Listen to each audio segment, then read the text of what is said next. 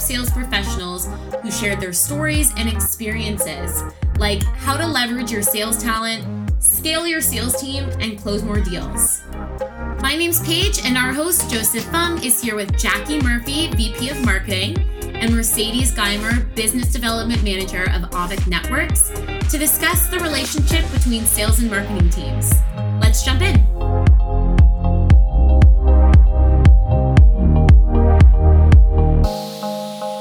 Jackie Mercedes, thanks so much for, for joining us. To kind of warm things up, maybe you could help us out with a bit of an introduction. You know, what's what are your backgrounds and what brought you to Auvik?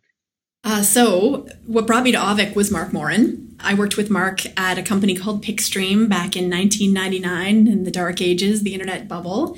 And Mark was one of the founders of PixStream, and it was such a great experience that uh, then when he reached out uh, to me about Auvik, I jumped at the opportunity. So I had done a little bit of a stint in venture capital in between the two opportunities, 10 years worth of venture capital investing. And so I have an idea of the type of company that I want to work for uh, after seeing how many different companies are out there. And Auvik met all of the criteria, you know, nice, nice large market, receptive customer base, great team, growing market, and talented engineers. So yeah, jumped at the opportunity to work with Mark again. So actually, it's really interesting how Jackie says that Mark is what brought her to Auvik because the reason I came to Auvik was because of Jackie. So I used to work at the Perimeter Institute for Theoretical Physics, and a colleague of mine volunteered with Jackie. And uh, she said, you know, if you are looking for an incredible manager to work with and to learn from and to grow with, you need to talk to Jackie Murphy. And she said, it does not matter what you do. If you were on her team, you will be better for it. And I said, okay, sign me up. And it's probably the best choice I've ever made in my career is to move to Auvik and to work with this team. So I feel incredibly lucky. I'll slip you that 20 later, Mercedes. you're you're not the, the only one that's lucky. We're we're so thrilled to be be sitting and chatting with you. You know, we've heard amazing things about about your team. I know that we've uh, seen amazing work from from the company and from yourselves, and looking forward to learning a little bit more about how you guys run your ship. Awesome one of the things that we, we bump into regularly as we talk to sales leaders when they're building out a development organization, you know, maybe they've just made the move to, to stratify their organization or they're moving into a new market. They often start off with their development reps reporting into sales. Whereas at Auvik, the, the BDRs report into marketing. Uh, can you comment a little bit about what that structure's like? The nice thing about having the BDR team reporting into marketing is it, it adds a certain level of accountability for the marketing team. So the BDR leadership sits around the table with the marketing leadership. And so if there are any issues in terms of lead volume or lead quality, we get that feedback almost instantly. And then also from a marketing team perspective, it makes our metrics so much more concrete because we can actually track that first part of the funnel and we are accountable for that first half of the funnel. And so we can see exactly how many qualified opportunities are being passed over to the sales team. And it's our team's responsibility for qualifying those opportunities. And we have a quota associated with it. So it's very concrete as a metric. Can you tell us a little bit more about some of the specific metrics and, and do you differentiate between leads that come from your BDRs versus leads that maybe come from other channels? So we have a pretty singular funnel. So we have a number of different lead sources, obviously, that come in. So we have leads that come in through search engine marketing. We have leads that come in through events. And then we have also a database of people that we've talked to in the past who have expressed an interest in Auvik in the past. So those are our three primary lead sources at this point. And all of those leads are worked by the BDR team. So uh, all of the leads are generated by marketing, and then all of the leads work through the BDR team before they get to the sales team. So all leads flow through the marketing department before they get to sales. Often the question about the the role of a, a BDR uh, or a development team comes in when we talk about alignment. You know, how do we keep marketing and sales aligned? You know, we'd love to, to hear your comments on, on what do you think are some of the, the things that happen? What are some of the consequences when marketing and sales fall out of alignment? So, certainly, efficiency uh, is the biggest thing I would say uh, that we focus on in terms of the sales and marketing alignment here at Auvik. So, we're constantly looking at things like conversion metrics and we've got the front part of the funnel conversion metrics we've got the second half of the mm-hmm. funnel conversion metrics and then we've got that pass off between the marketing team bdr and sales so looking at the conversion metrics as leads flow from one team to the next team so from a from a metrics and reporting perspective we keep a really close eye on those types of things but i think even beyond that it's really the the human element that's super critical, right? When you talk about sales and marketing alignment. And at the end of the day, we're all people and we all work together. We're all on the same team. And so we really try to not segment our groups as much as we possibly can. So, the, one of the reasons we actually have the BDR team in marketing is to make our metrics more similar to the sales metrics so that we are all aiming towards the same objectives. But we don't want the BDR metrics to be so far removed that they're out of their control. So, for example, our BDRs, uh, their variable compensation is based on the number of qualified leads that they pass to the sales team, as opposed to MRR, because they can control the number of leads that are passed to the sales team. Beyond that, it's really out of their control whether or not those those opportunities convert. So while the metrics are aligned in terms of they're all heading in the same direction, they are still within the control of the BDR team. But from a social perspective, I mean, we do things like training together. We have a sales and marketing gathering that happens every couple of months where we get both teams together. Alex Hoff, who runs sales here at Auvik, and I work very closely from a strategy perspective and really try to keep our teams aligned. And so human processes don't always go perfectly smoothly. And, and sometimes you have bumpy relationships, maybe between individuals or organizations what what would be some of those concerns, or maybe some of the complaints that you've seen as you handle those uh, kind of handoffs or the transitions from marketing to sales? Within any organization, there are obviously speed bumps. We have absolutely had those. At the beginning of last year, we were a team of 30, and now mm-hmm. we're a mm-hmm. team of 120. So going through that wow. kind of growth is pretty crazy. And I will say that the most interesting thing that I've observed in growing that rapidly, and that this is the first company, well, that's, that's not entirely true. PixStream also grew very quickly, but I haven't experienced that for a while. So watching that growth and seeing all of these new people join the company so quickly, you've got this small team of 30 that kind of has the culture and the the feeling of the company ingrained in them. And then you have this big whack of people who join all at the same time, all of whom are amazing people with great vision and great intelligence and ideas to bring to the table. And they want to start delivering value right away. So they jump in and they're, you know, super enthusiastic. And the people who have been there up until that point say, whoa, whoa, whoa, whoa, you know, don't change everything all at once. And so there is a little bit of tension as you're growing that quickly. And one of the things that we did as a team was really try to manage the discussions that were happening around that time. So as there was tension, we nipped it in the bud, right? We'd get the people together, we'd try to figure out what the root of the issue was, we'd try to get that communication going and smooth that out as quickly as we possibly could because here, you know, we have the set of tenants called the Auvik Way and we really truly try to live by them. And anytime we see that someone is violating one of the Auvik Way tenants, we we action it very quickly and try to preserve that culture. And I think on the other side of that massive growth now, we've slowed our hiring a little bit, although it doesn't feel like we've slowed our growth because we still seem we added seven more people last Wednesday. So I'm not sure that it's actually slowing, but it seems like we're much better able to manage that growth now than we were before. Uh, although I, I hear that at every stage you you go through the same kind of growth and growing pains. So I expect we'll see it again fairly soon. You know, what would be an example of uh, you know one of your tenants and, and then how you manage that? Are you looking for dirt, Joseph? Absolutely. I'm not sharing any dirt. One of the Auvik tenants is we keep secrets. Just kidding. no, it's not. It's not at all. no, we all love each other here at Auvik. there are no problems. no dirt for so, me so keeping keeping things kind of kind of clean. Let's step let's step back up a level bit. You talked about how uh, you you work very closely with sales. You know when you're when you're doing strategic planning. And so as you you think about your growth plans, keeping the uh, BDRs underneath the marketing umbrella, how does that impact the strategic conversations when you're doing your planning, when you're you're doing your forecasting? So we just went through a really interesting planning exercise. So funny that you should ask this question. In the past, our key metric for marketing has been number of meetings booked per week. And up until a few weeks ago, that was a fantastic metric for us because it made, again, the accountability very, very clear. Each BDR knew that they were responsible for booking three meetings a day, 15 meetings per week. It was very, very clear. We did notice, though, that from an MRR perspective, our deal size was decreasing a little bit. And so we were trying to think about, you know, how can we continue to have our deal size increase over time?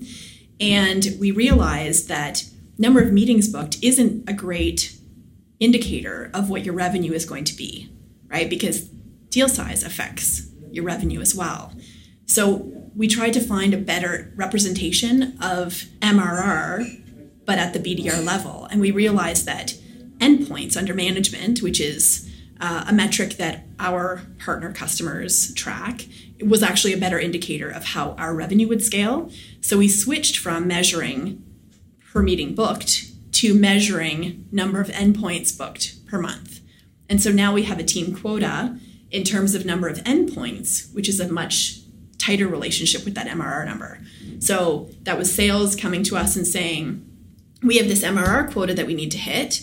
You have this meetings booked quota that you need to hit. Let's let's figure out if there's a tighter alignment there in terms of our two metrics that we track in order to achieve the company objectives overall. I'd say that it's really the opportunity to have open communication with the sales team that allows us to do that. So being able to jump into a conversation with our VP of sales and VP of uh, marketing and say, okay, so this doesn't seem to be aligning the way we expected it to. Our prediction model is a little bit off. Let's troubleshoot this and turn it around really quickly. And that's the great thing, actually. So, this sort of goes back to your point about the Auvik way. That one of the things that I struggled with when I got here was that fail fast is one of the things that we we do and as a perfectionist it was terrifying i didn't want to fail at anything and i've really had the opportunity to say okay, here's an idea. I think it could be good. I think we should try it. And the beautiful thing is at Auvik, you try it, and if it doesn't go well, you learn from it and you move forward. And that's been so refreshing to me to know that we can look at the data that we have, make decisions with the information that we know now, and drive forward. It's so much more exciting than, you know, evaluating things for a million years before you get anywhere. that, that sounds like a fantastically healthy and satisfying culture of experimentation. That's just mm-hmm. wicked. And data is where it's at. We have such good data now. We love our data. Oh my gosh. It's been four and a half years of building this, and feel like we've just passed over this milestone into this land of beautiful data. We now have enough of it, and it's repeatable, and it's beautiful, and it's accessible. We can answer any question now with the data that we have. So we're really proud of our systems at this point. So, so thinking about that, what would be you know some of the key ingredients of that system? So, from a foundation perspective, we're using Salesforce. Salesforce is the source of truth for everything. And then, from a marketing automation perspective, we use Marketo. And from a reporting perspective, we use both Funnelcake and Insight Squared. And we've just added Slate which is the flexible version of Insight Squared in order to be able to take data from all different sources, smush it together, and then build it into these beautiful representations of the data. So, uh, our digital team has spent a ton of time making sure that things are tagged properly and then using Funnelcake to make sure that the data is actually clean and accessible. And then, from a reporting perspective and visualization perspective, the Slate tool has just been transformational for us and then on the BDR side, um, our what would you call it? Our yeah. So so we recently switched to SalesLoft, which is a cadence planning system for sales teams, and I am in love with it. It is it is so great. It's so much more than a dialer. It's really helped us understand how to use our messaging in the most useful way. Great choices. Thinking a little bit back to uh, one of your, your earlier comments, you mentioned that shift in measurable metric from appointments booked to uh, endpoint under management booked. You said that was fairly new. Has that rolled out to the BDR team already? So it has. I was recently listening to a podcast from one of our funders, OpenView, and they have a podcast called Build. It's amazing. But their last podcast of the season was about account based marketing, and they were talking about how the rollout takes 90 days. And we, I think we made the decision to switch this particular goal from meetings book to endpoint center management on a Thursday, Friday. Mm-hmm. We rolled it out on Monday. And it's it's oh. a real testament to the flexibility of our team that they just jumped in and went with it and we've actually had some very successful results come out of that already. So, Mercedes, you talked a bit about how fast and how responsive your team is. what are the, some of the ways that you enable your BDR team, and how do you keep them motivated? Well, we have great coffee here. Too great sometimes. Uh, I would definitely say that I am blessed to have amazing team leads. So that's so important to have people who are kind of in the space and hearing it and living it every day. That has been very helpful for me. And I am a former camp counselor, and I will tell you, hiring camp counselors into marketing or sales is a win situation. There is some sort of mentality that camp counselors have that just makes working with them delightful and fun and slightly unpredictable. But I would say that sort of the the mind of a camp counselor when you're managing a sales team allows you to think up fun, spur of the moment, uh, motivational games and incentives. So we've done all kinds of stuff. We have locked everyone in a room, and to break out of jail, you have to book a demo. We have had Chase the Ace, which was inspired by our friends on the East Coast. We have had um, Starbucks for the whole team if they hit quota a day early. We, I mean, it's it's anything and everything, and it's small and it's quick. So the thing that I really care about is doing the opposite of employee of the month. right? You don't want to wait for a formal recognition of your success. You kind of want to see it when it's happening. So we do a lot of small things and we call people out a lot for being amazing. So I have found that allowing the team to take on that role and to cheer for each other is better than me sort of coming down from on high and saying, "Oh, you did a good job."